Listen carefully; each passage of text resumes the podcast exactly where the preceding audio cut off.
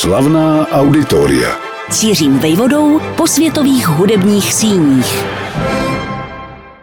Cesty osudu jsou, jak známo, klikaté až nevyspytatelné. A ten, kdo je jejich hybatelem, o tom často ani neví. Dost možná je to i případ hudebního skladatele Vladimíra Somra, autora působivého díla, jakým je bezesporu jeho vokální symfonie pro alt, recitátora, sbor a orchestr na texty France Kafky, Fjodora Michajloviče Dostojevského a Cesare Pavézeho.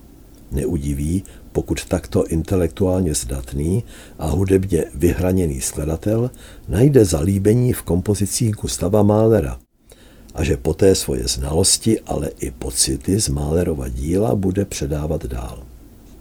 A tak se stalo, že byl díky Somrovu nadšení získán pro Mahlerovu hudbu v 70. letech minulého století jeden z jeho tehdejších studentů muzikologie na Pražské hudební akademii múzických umění.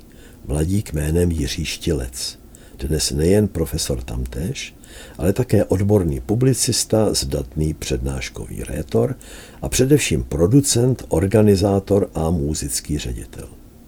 Nejenže je Jiří Štilec zakladatelem umělecké agentury Arco Diva, která se ve svém katalogu může pyšnit nahrávkami, oceňovanými pro svou objevnou dramaturgii a kvalitní hudební provedení všude po světě.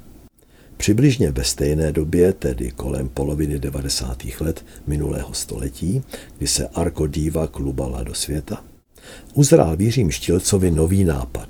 Vycházel právě z jeho obdivu ke Gustavu Mahlerovi a vyvíjel se od jednoho činu ke druhému.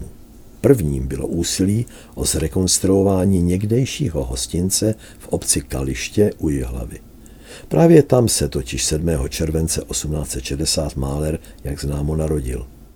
Založeno bylo tedy občanské sdružení Mahler 2000 a výsledek mě jen pár let poté při osobní návštěvě tohoto místa ohromil. V koncertním sále, který byl v Mahlerově rodném domě vytvořen, tehdy poprvé vystoupil americký baritonista Thomas Hemsen, ostatně také velký ctitel Mahlera. Poté tam koncertovali například Magdalena Kožená, Gabriela Beňačková a nebo svým příznačně originálním způsobem Hanna Hegerová. Sotva se jedna věc spojená s Mahlerovým odkazem v Čechách podařila, vyvinul Jiří Štilec se svým agenturním minitýmem další snahu. Směřovala k založení každoročního hudebního festivalu, pro který by byl Gustav Mahler osou, středobodem. Podařilo se to poprvé roku 2002, sice ještě v menším měřítku, ale s velkou a oprávněnou ambicí rozvíjet tento projekt dál. Původní záměr směřující ke vzniku Mahlerovského festivalu byl od jeho dnešní podoby odlišný. Krásná příroda, v jejímž prostředí se Kaliště nachází, sváděla k nápadu organizovat tuto událost právě tam formou koncertů pod čirým nebem, při kterém publikum může naslouchat v neformálním oděvu i rozpoložení. Mělo prostě jít byť v malém o cosi podobného americkému Tanglewoodu nebo britskému Glyndebourneu. Brzy byl ovšem tento nápad opuštěn. Proti byla totiž právě příroda, která jinak k hudebním radovánkám sváděla. Přece jen se jedná o oblast Vysočiny, která je po většinu roku, včetně léta, chladnější než jiné části naší země. A tak se podnět přesunul do města, které přece jen poskytuje pohodlnější zázemí. A o souvislosti s Mahlerem tu také není nouze. S Jihlavou bylo koneckonců spjato prvních 15 let jeho života. Tady vyrůstal, tady vnímal svět kolem sebe. Odtud putovával na prázdniny v Želivě, a nebo byl dopraven na Obřízku v Letči nad Sázavou. A Jihlava se nyní díky spolupráci se zdejším městským úřadem nakonec dostala také do oficiálního festivalového názvu. Ten zní Festival Hudba tisíců Mahler Jihlava. Samozřejmě, že pojmenování je inspirováno jedním z nejrozsáhlejších sborových děl klasického koncertního repertoáru. Gustav Mahler na něm začal pracovat v červnu roku 1906. Byl ještě ředitelem vídeňské opery a letní prázdniny trávil na venkově. Premiéru měla jeho symfonie tisíců, které se tak ovšem začalo říkat až později, Roku 1910 v Mnichově. Do Prahy doputovala o 2 roky později. Její název správně zní Symfonie číslo 8 Es-dur. Ovšem přídomek je vhodný, a to proto, že pro její provedení je zapotřebí ohromný lidský aparát. Ten sice nedosahuje vesměs 1000 zúčastněných, ale klade na provedení díla značné provozní nároky. Zjevně proto se možnosti uvést jej na Jihlavském festivalu v podstatě vymyká. Například rok 2021 však přinesl provedení neméně strhující symfonie číslo 7, díla s pozoruhodnou historií, která je spjata s Prahou.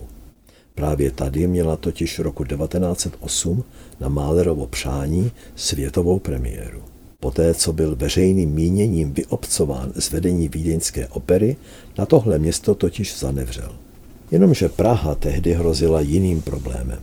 100členný orchestr byl složen ze členů Nového německého divadla a České filharmonie.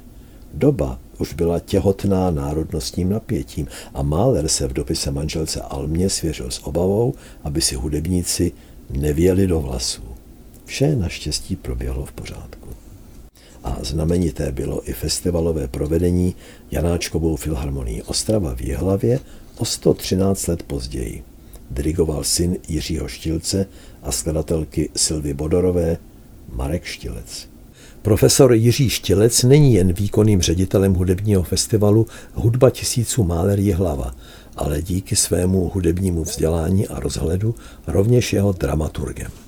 K tomu, aby už od roku 2002 podobně koncipovaný festival zaujal pokaždé něčím novým a neotřelým, je nutno zvolit objevné přístupy a najít cesty, které jsou obsahově zajímavé, ale zároveň v rámci rozpočtu a velikosti realizačního týmu uskutečnitelné. Výchozí bod je zřejmý. U nás v našich podmínkách nelze, aspoň prozatím, přemýšlet o festivalu, jakým je už mnoho let bavorský Bayreuth, tedy o události, která se bude rok co rok zaměřovat pouze na dílo jednoho skladatele, v tomto případě samo sebou Richarda Wagnera. Taková monotématičnost by zvlášť v místech mimo kulturní centra republiky prostě nepřilákala dostatečný počet diváků. Je proto třeba hledat spojovací body, které se tak říkajíc od Mahlera odrazí. Přicházet s nápady, které jsou rozprostřeny v prostoru i v čase, ale zachovávají si s osobností Gustava Mahlera souvislost. A tak se jeden z festivalových ročníků zaměřil na Mahlerovy současníky a pokračovatele mezi skladateli u nás i ve světě.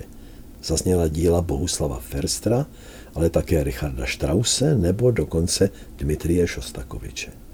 Samozřejmě, že takto komparativní přístup otevírá prostor i k odborné přednášce, v níž je muzikolog typu Jiřího Štilce jako doma. Jindy se s hudbou v rámci festivalu Hudba tisíců putovalo napříč krajem, který byl kdysi svědkem Mahlerova dětství. A pod jeho obrazně řečeno gescí byly formou koncertů připomenuty osobnosti zde narozené. Třeba František Kramář z Kamenice u Jihlavy nebo Jan Václav Stamic z Havlíčkova Brodu, případně Vítězslav Novák z Kamenice nad Lipou.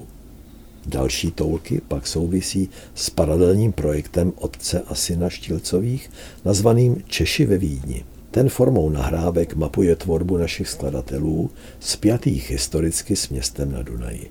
Týká se to například bratrů Vranických z Nové říše, ale i Leopolda Koželuha a dalších polozapomenutých mistrů. Ovšem hlavní akcent je v programu tohoto festivalu samozřejmě pokaždé kladen na kompozice Gustava Mahlera, umělce, který se narodil v Čechách, ale je ve světě vesměs považován za rakouského skladatele. Zaklenout tyto dva světy různorodými projekty je jedním z poslání festivalu Hudba tisíců. Má-li mít festival z oblasti klasické hudby pořádaný v místech bez předchozí tradice solidní naději na úspěch, nesmí se uzavřít v pomyslné bublině.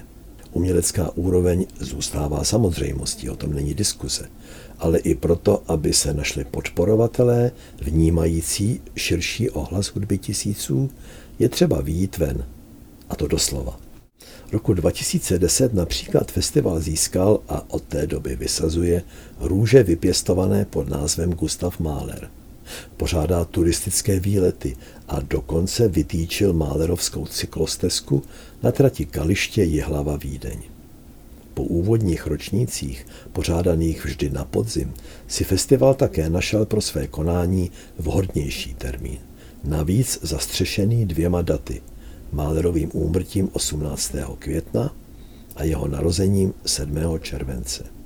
Kromě toho se obvykle koná jarní prolog a podzimní epilog. Hudba tisíců už v kraji Gustava Mahlera zjevně zakořenila. Jistě, že to nemá snadné, ale takový byl ostatně i životní příběh samotného skladatele. Slavná auditoria.